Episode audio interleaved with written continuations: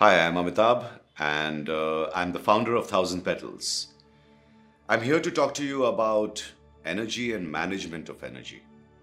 And this energy management is very, very important to us because we are not only the body, we are not only the mind, we are also an energetic being. We need to discuss this amazing, amazing module in very much of a detail and understand what exactly is this energy, how exactly it flows into the body, what exactly it does, how you can keep the energetic levels very, very high throughout the day. See, what has been happening for most of the time in my career or as a meditator for 10 years is people keep telling me, man, I don't have energy. I have very, very less energy happening. I, I don't have enough energy to give my uh, like 100% totality in whatever I do. I lack focus. I lack concentration. And all this, what is happening within you, is the lack of energy itself. So let's talk about this energy first. What exactly is this energy? In esoteric practices, yogic practices, we talk about this energy a lot.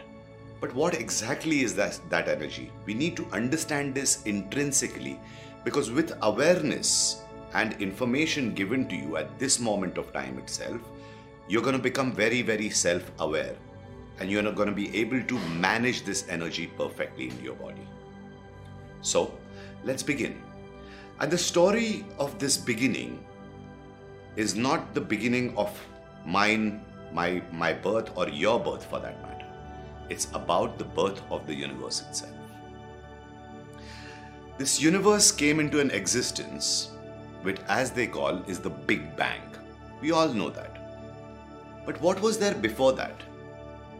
There was emptiness of space. There was a complete vacuum. There was absolute nothingness.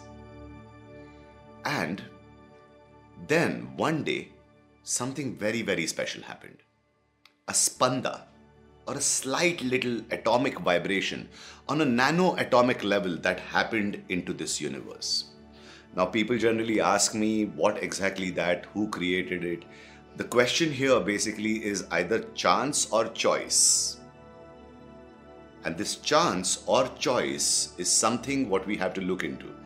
Either by chance this spanda or this vibration happened, or it was a construct of an intelligent being that desired this existence to come into picture. Both are possibilities. We don't know the exact thing. Yes, we know the exact thing, but uh, we uh, will use the age old science of the vibration and the Big Bang and the energetic Shakti itself or we could use the Big Bang Theory, which is now, at this moment of time, what is a theory still. Now, understand what is theory and what is a law. Theory of evolution is still a theory because there are some lacunas inside there. But a law of gravity is a law.